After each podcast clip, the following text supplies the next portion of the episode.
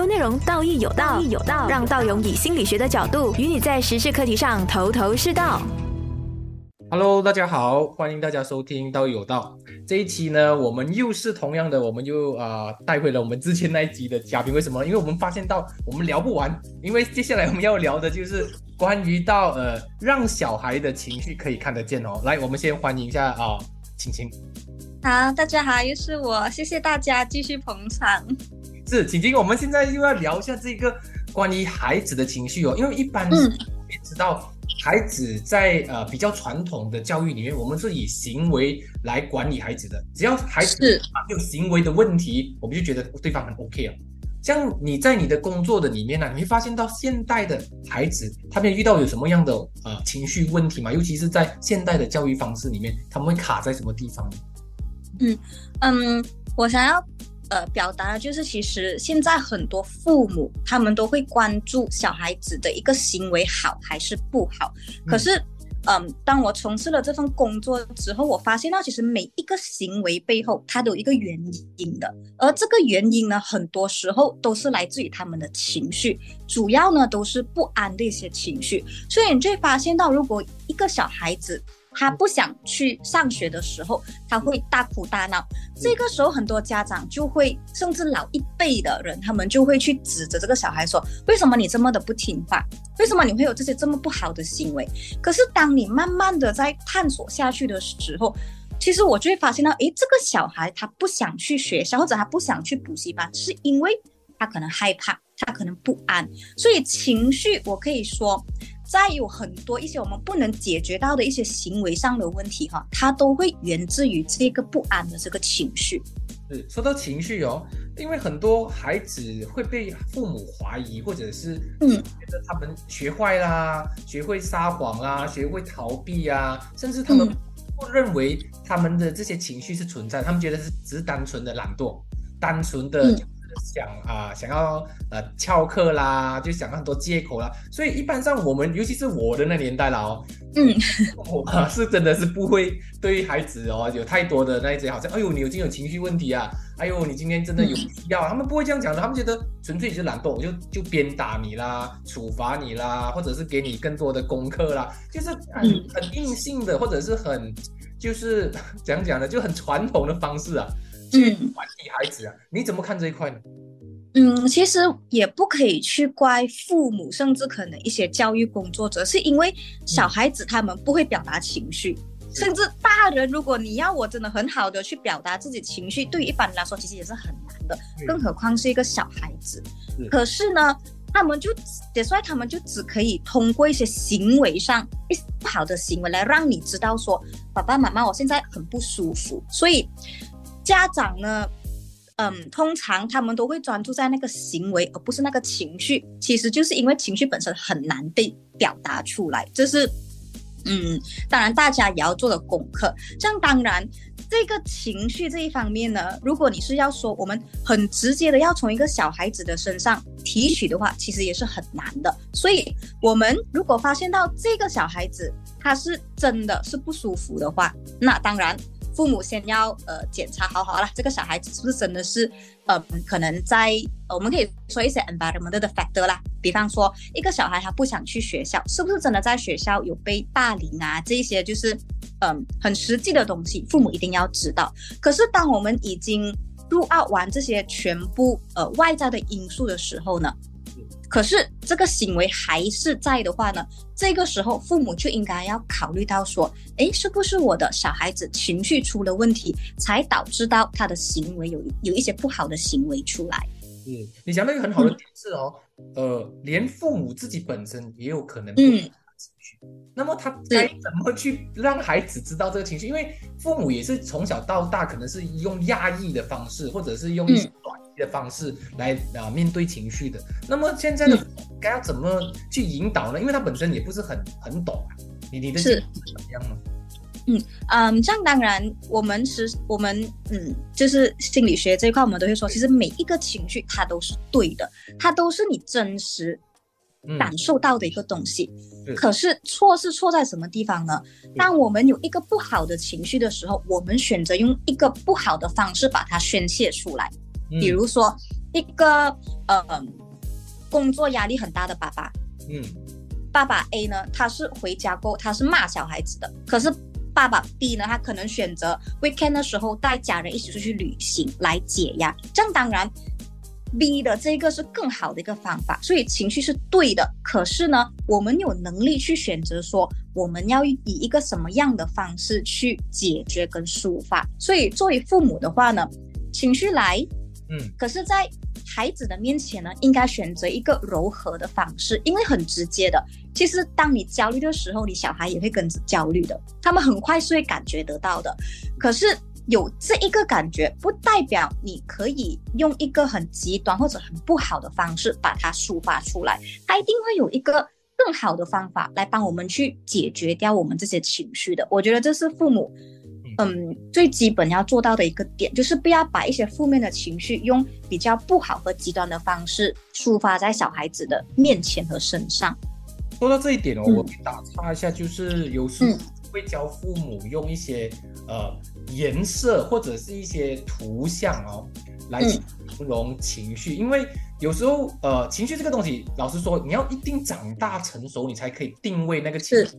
你太小的时候，老师讲，你要叫孩子说，诶，我是愤怒还是遗憾呢？不能，感情他其实很分不清楚啊。所以我一般上我会用颜色，为什么？因为颜色就会告诉我们说，很多时候东西是在中间的，是 in between 的啊，比如是两种的情绪的中间，三种的情绪的混合体。所以一般觉得用颜色让孩子跟父母互相了解到情绪的存在，可能是一个好方法。对，而且一个比较直接的方法。对对对，嗯，对对对。如果今天啊，你呃，比如晴晴，你今天是我的妈妈，我讲，我妈妈发现我很红色，带有一点点青色，然后你就讲，红色是什么意思呢？啊，这样你就可以慢慢的去跟对方去聊他的情绪的背景，啊，不然的话，因为有时候我们会觉得，哎啊，我妈我很愤怒，很愤怒，可是你会讲，哎，晴晴，你会告诉孩子，哎，刚才没有事情吗？为什么你可以愤怒？因为华人，尤其是华人，我们对愤怒会觉得是不好意思的，或者是不对，生气是不对的。什么一些常常会讲以和为贵啊，一切都比较有礼貌啊。我觉得这个也是一个误差，就是呃，华人比较不善于处理那些比较负面的情绪。是啊，比如说呃生气啦，然后有时候是嫉妒啊，还是有时候是那些呃呃这些负面的啊，像有阴暗面那些，他们就不太会讲。但是我觉得用颜色可能会把情绪偏向中性一点啊，比较对啊。那么而且啊，另外嗯，你说对，而且我会觉得情绪它一定要是去舒缓和 express 出来的，压抑呢它不会是最好的一个方法，就是。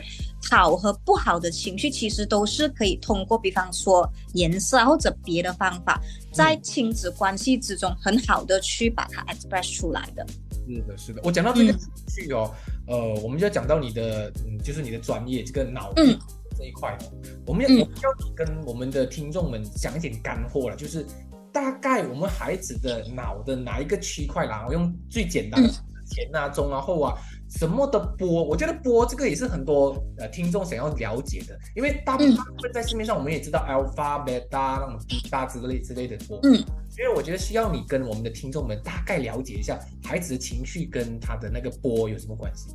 嗯，呃，这样子就是当我们去分析一个小孩的脑电波的时候呢，就是我们所谓的我们可以。看到小孩子情绪的时候，对，就是我们可以把它量化看得见，它是很直接的一个东西。小孩子不会表达，所以需要可能我们的这些技术来去帮忙。所以通过去检测他的，呃，主要是他的右边的前脑，还有就是中间我们叫做 temporal lobe，就是我们的那一个情绪大脑呢。其实这些地方就可以很直接的去看到说，哎，这个小。孩到底是骗人呢，还是其实他真的是真实存在着一些不安的感觉？而我们要怎么样去呃 identify 呢？就是右边前面还有就是中间 temporal loop 呢，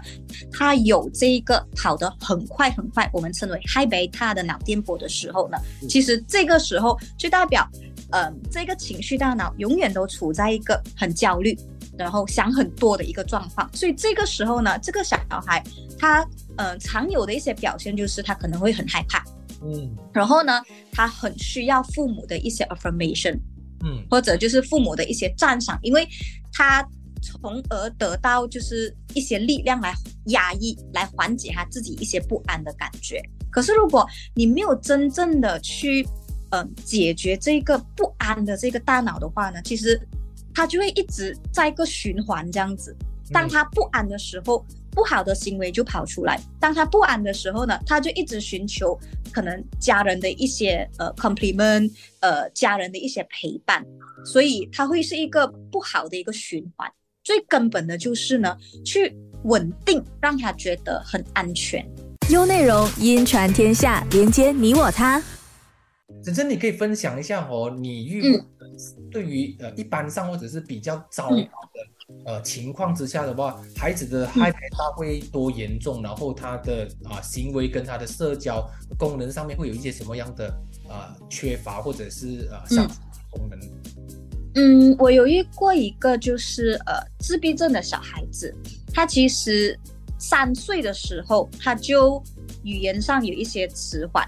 所以呢，他的父母就把他呃带到我们的诊所来见我们哦。然后呢，很主要的是发现到他右脑的这一个海北大脑电波是特别特别快，它快到是直接 dominant 的，其他的那些放松的脑电波和专注的脑电波是完全被压在上面的，它是一百八千被这一个焦虑的脑电波 dominant 的，所以呢，你会发现到他根本不敢去看别人，他不敢对他来到这个房间的时候，永远都会缩着，然后他的语言会很迟缓。他去到学校的时候呢，要送他去一些小小的托儿所，其实他根本不能融入去小孩子的身边，所以呢，嗯，当然他的父母就送他去做一个诊断啦，就发现到，诶，这个小孩有自闭的倾向，这样子，所以呢，我们整个疗程前大概呃三个月的时间，都是专注在把他这一个很不安的这个大脑把它降下来。当他降下来过后呢，这个小孩他就不需要一直处在一个很焦虑不安的一个状态，他就会开始看我了。这是我觉得一个很大的一个 reward 来的，就是他刚他已经慢慢的他会开始跟你讲话，慢慢的他会开始用眼睛来看你。对，因为其实当右脑嗯很跑很快的，就是呃怎么说这个情绪大脑很不安的时候呢，我们对于外界的一些社交能力是会被限制的，我们会觉得很害怕去和别人沟通，很害怕去踏出第一步做新的东西。可是当我们觉得很安全的时候呢，我们在做每一个决定的时候，我们就不需要呃想这么多。所以他就会开始比较 open，他开始来到诊所，他会开始 explore 房间了。从一开始的他可能就只坐在专属他的地方，可是慢慢的他就已经好像就打开了一样，他就会开始问我，诶，这个笔是什么东西？所以他开始有语言了。嗯然后，当然他的这个治疗呢，呃，持续了蛮长一段时间。可是他是一个很成功的例子，他是到最后他是可以直接，因为他他的那一个 mother language 是英文。是可是当我们让他的这个情绪大脑越来越稳定的时候呢，你就会发现到，哎，同时他的这个做工的大脑也开始跑起来了。嗯所以呢，他的语言能力变得很好很好，他甚至可以讲一口流利的华语嗯。他妈妈送他去学校过，他很快的就可以呃学到一个就是他本来就不熟悉的一些语言。是嗯，就是我可以说这是一个很成功的一个例子啦。你稳定了情绪大脑，他就会踏出那第一步，他才会开始去 explore，开始去吸收。是，哦，嗯我们可以跟呃我们的听众们可能澄清一个事情，就是嗯啊我们不是任何一个脑波是最好，或者什么脑波是最不好。是。所有的嗯脑波都有他的工作，只是啊，很多孩子或者是一些有问题的人，他本身的脑波失去了平衡，所以嗯导致一某丢呃某部分的脑波呃过量的使用，然后其他的脑波就因为没有能力没有能量了嘛，所以全部就休息啦，或者关闭啦，就或者是不活跃啊，所以导致我们很多时候因为情绪来了，所有功能性就失去了。比如说你刚才说的语语言能能力啦，有时候对。有啦，或者是一些探索能力啊、欲望啊，比如说好奇心那些都消失了。对啊，对，所以我觉得要在这边跟所有听众讲一讲的是，呃，不要呃一味的有时候在那些网上啊，我们会看到一些以偏概全的一些文章啊，或者是有一些啊、影片告诉你说，哦，这个脑电波什么什么是好的，什么什么不好的。我们要先呃澄清一样事情，就是没有好跟不好，它只是我们脑部啊、脑里面的一些工作不同的状态下需要的脑波啊、有时候对也啊，对，也可以说了，就是对的脑电波要在对的时候出现。而我刚才所提到的这个 high beta 脑电波呢，其实它是焦虑的脑电波，它只应该出现在当我们遇到危险的时候。可是这个小孩子他的头脑呢，无论关眼睛、开眼睛，还是甚至在看着他很喜欢的卡通的时候，他的这个焦虑脑电波都是最高的，所以这个就会导致到他会有呃可能不安和焦虑的一些状况。可是，比方说这个小孩如果当下他遇到危险，他好像他有一只狗追他，这个脑电波是要跑起来的，所以我们身体可以处在一个 flight or fight 的 condition，我们有力可以远离这个危险。可是当我们没有遇到危险的时候呢，这个脑电波呢，它应该是越低越好的，因为我们应该要可以专注的去做别的事情，我们应该要可以放松的去享受我们要做的事情。可是，对对于呃，就是脑电波，好像这个小孩子来说，他的头脑没有这个功能，可以很好的去处理跟 regulate，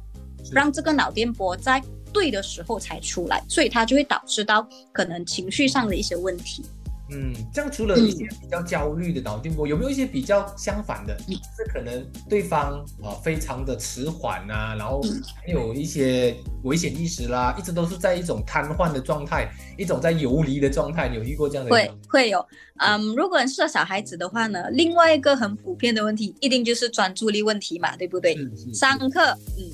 不专心这种问题，这个呢，它就会是相反，就会是那一个 delta 和 delta，它就是慢的脑电波变得很很高很高，无论它是在关眼睛。开眼睛还是在上课看戏的时候，它的这个我们你可以称为睡觉的脑电波都是特别特别高的。嗯可是又回到去那一个点，这个睡觉的脑电波什么时候我们需要呢？当然是当我们休息的时候。对，我们回到家，我们已经把灯具全部做完了，这个时候呢，头脑应该开始放松了，所以这个时候到大和滴答就应该跑出来。嗯，可是对于一个小孩子来说，当他去到学校，有很多一些外在的刺激啊，他需要去专注的时候呢，这个脑电波它就不应该是处在一个很高的一个状态。明白。像一般嗯、呃，你看到的呃是特殊孩童的比例比较多，还是一般的孩孩童比例比较多？以你看到的，嗯，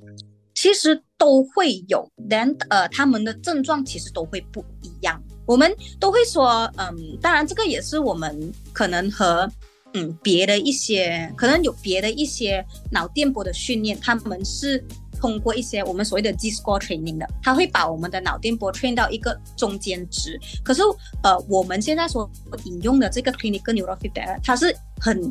custom 和 individualized 的。所以每一个小孩子他们不同的症状，甚至要调哪一个脑电波呢，都是 based on 这个小孩子的状况的。对我而讲到这个嗯 score，、我觉得是要给更多的听众明白，因为很多人都嗯有脑电波，他们有脑电波，大家的脑电波是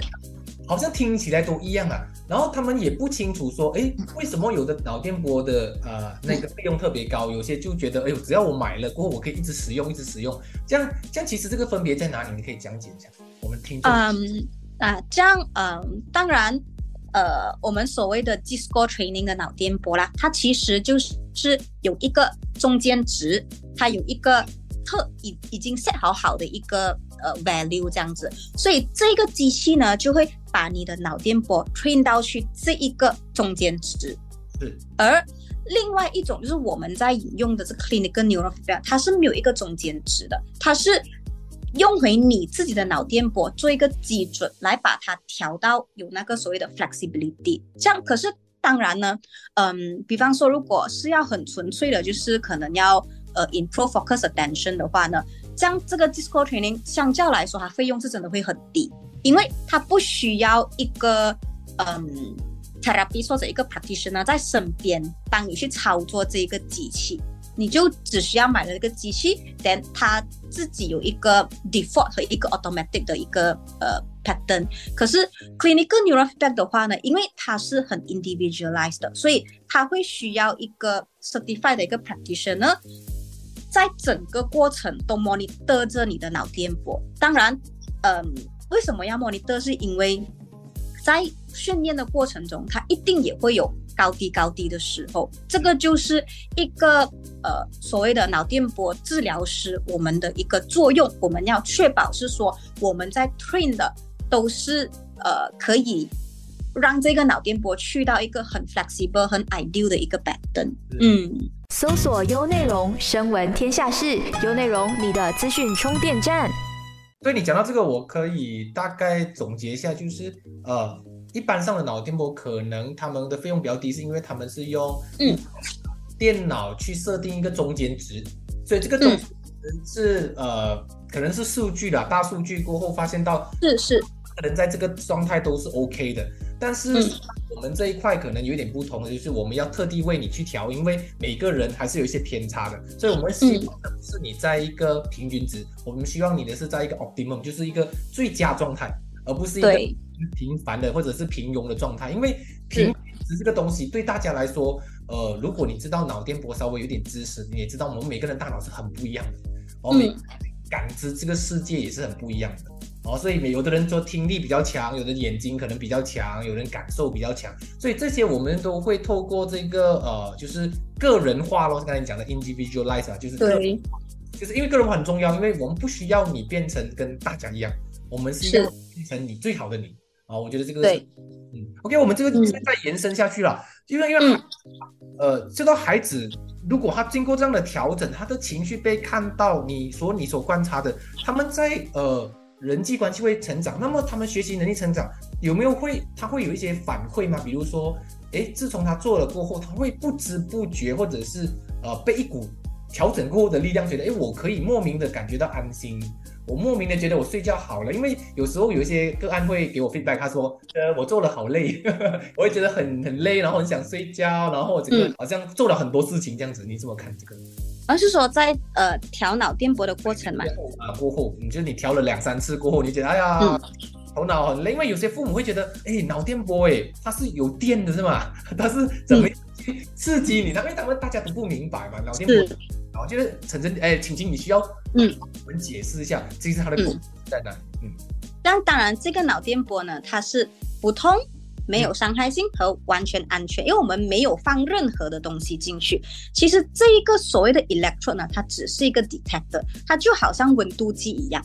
它并不是侵害性的东西，它就是一。个东西粘在头皮过后呢，可以让我们去探测到和放大我们大脑的一些活动，然后把它变成这个我们可以解读的这个脑电波啊。然后回去你刚才说的那一个，嗯，我觉得可能小孩子不一样，小孩子他们其实很 enjoy 整个过程的，嗯，因为他们可以玩游戏，他们可以看戏，这也是为什么这一个训练能。这么吸引到小孩子，比起可能别的上课还是怎么样，他们来到这里，他们很开心，他们会跟我说：“我想要看这个戏，我想要看别的戏，这样子啊。”然后，嗯，我做这么多小孩子的话呢，我觉得让我很开心的是，他们认的时间长了过后，我会发现到他们的笑容会变多。嗯嗯，这是很直接，因为他们就会。可能他们已经开始慢慢的可以去发现到让他们开心的东西，比起让他们，比起可能之前他们只会专注在一些可能不安的一些情绪，他慢慢的当他越来越安心的时候呢，他也会就是以一个比较 positive 的一个心态去面对这个世界啊，这是很直接，所以我真的会发现他是小孩子。来越多次，他们就是笑更多，越开心，而不会说可能大人的话，他们可能因为你也知道，我们的游戏是比较 simple 一点的，对对对，对，对于大人来说可能比较闷，可是对于小孩来说，比起别的补习，他们其实最想来的就是做脑电波。对对，嗯，对。这个节目想要跟呃所有的听众大概解释一下，我们不要再一种传统的模式去训练我们的大脑，而是用更加呃超越传统方式的，就是我们直接用大脑作为一个工具去啊、去操控我们的 machine 的，因为我们是跟大脑做互动的嘛。所以啊，所以以前我们是这样的，我们是用一个工具，我们透过我们的手脚啊反应去透过那个工具来刺激我们的大大脑。现在我们不同了，我们是直接用大脑去刺激自己，完全就是少掉一个媒介嘛，不用说以前要玩游戏啦，然后可能是做一些功课啦、挑战啊，那些都是啊透过活动啊或者透过功课来刺激孩子的那些注意力。所以你刚才讲到一个很好的重点哦，其实呃似乎现在的学习方式是偏向一个比较欢乐的。哦，比较有趣的，而不是那种很刻苦的哦。我现在要你在这边，你要背十个 spelling，或者是啊，你要去写作文。我觉得那些都不再是一个呃以以前的那种学习的模式，而是现代化的。然后我在想要问的是，呃，在父母的那个方面的话，父母如果他觉得呃孩子可以看到那个情绪，那么父母想要做可以不可以？父母想要可以，对，其实啊。嗯，如果你是说，如果要小孩情绪好的话呢，父母情绪好，很直接的，小孩子情绪就会好。所以这一个技术呢，它任何人都一样的，它都是可以让我们很直接的去看到我们大脑处在一个什么样的状况。然后可能，嗯，有一些我们可能好像会呃做 questionnaire 啊这些东西，可是这个脑电波呢，它就是更直接的从。就是我们都会说脑电波不会骗人，就算你你跟我说，哎，我没有焦虑，可是我一看脑电波，哇，你好焦虑，所以你还是要放下那个面具的，因为脑电波是真的不会骗人的。所以我会，所以为什么我会觉得这个技术对于小孩子不会表达情绪的小孩子来说真的很重要，就是让我们可以用一个比较专业还有比较科学的一个方式来让我们去了解到这个小孩子。内心里面就是头脑里面真正发生了什么事情？是的，嗯，我加一点的就是我自己的呃 practical 里面呢，我是会把脑电波放至少啦，会放在第一次来见我的个案的身上的，因为上次你刚才讲的对。我们不需要再透过他是否诚实还是好不好意说出他的情绪，而是马上透过脑电波越过他的那个语言，就直接知道他的状态是什么状态。然后当我们这样子聊起来的时候，我觉得更有效，是因为我们需要在呃怎样讲呢？我们就开门见山嘛，哦，就不用说再绕弯呐，然后说故事，直接就告诉你你现在的呃脑袋的状态是怎样，然后情绪的状态是怎样。然后还有更更加重点的是，你刚才讲的孩子跟呃父母的情绪是连接的。就是好的，呃，那个情绪是影响好的情绪的，大家一些互相的一些重叠的嘛。那么你在你的这个工作的那个年份呐，你觉得孩子如果有好的情绪，如果父母有好的情绪，对于他们的成长有什么样的帮助呢？呃，这样当然，不好的情绪会导致到可能从小就会有。印记印着一些可能不好的东西在那边，而这个所谓的一些童年的一些缺口，嗯，的，它其实真的是会跟着我们到长大的。所以为什么当我们到长大的时候，我们突然才意识到说，哎，我可能情绪上出了问题。可是当你慢慢的追溯回去的时候，这个缺陷它很有可能就是你小时候没有被填补到的那一块。所以不要说，呃，没关系啦，小孩子让他哭让他闹，可是你会要知道说，这一个 effect 它是很有可能一直延续到你长大之后，然后它会变到更加的严重，更加的 obvious。到这个时候呢，当然到这个时候你可能比较有经济能力，你也比较知道，所以你才会去寻求帮助。Why not？我们从小就开始去注意这件事情。让他们在成长的过程中都有一个很好的一个 guideline，很好的一个情绪来做成长。那长大之后，他们的我研究会显示说，如果是说一个小孩，他呃，我们会说就是没有一些所谓的 childhood trauma 了，他的这个 resilience，他的这个坚韧性哦，是会特别高的。所以长大之后，就算我遇到同样的问题，对于呃这个大人 A 来说。他不能解决，因为他没有这个所谓的 resilience。可是这个 B 的话呢，他虽然遇到同样的问题，可是呢，他不会有一个太过焦虑的情绪，因为他有那个能力可以很好的去解决。所以很多时候压垮我们的不是那件事情，是我们自己本身的一些情绪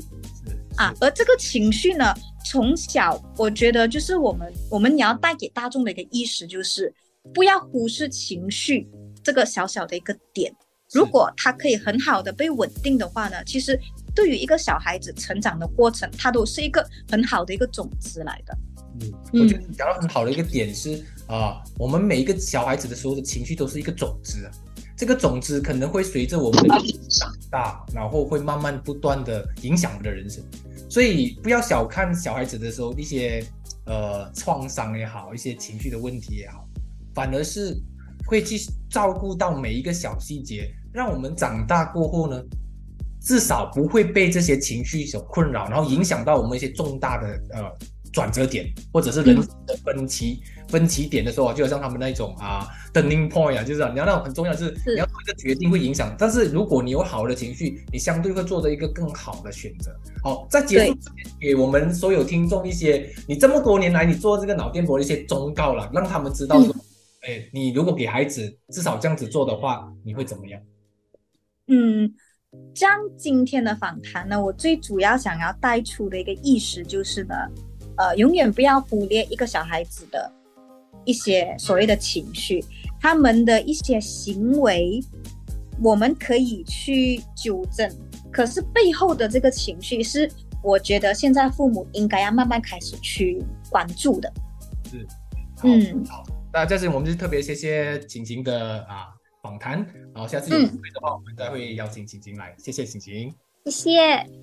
更多资讯可浏览面子书专业心理自信文字之旅，听心理辅导师林道勇与你道义有道。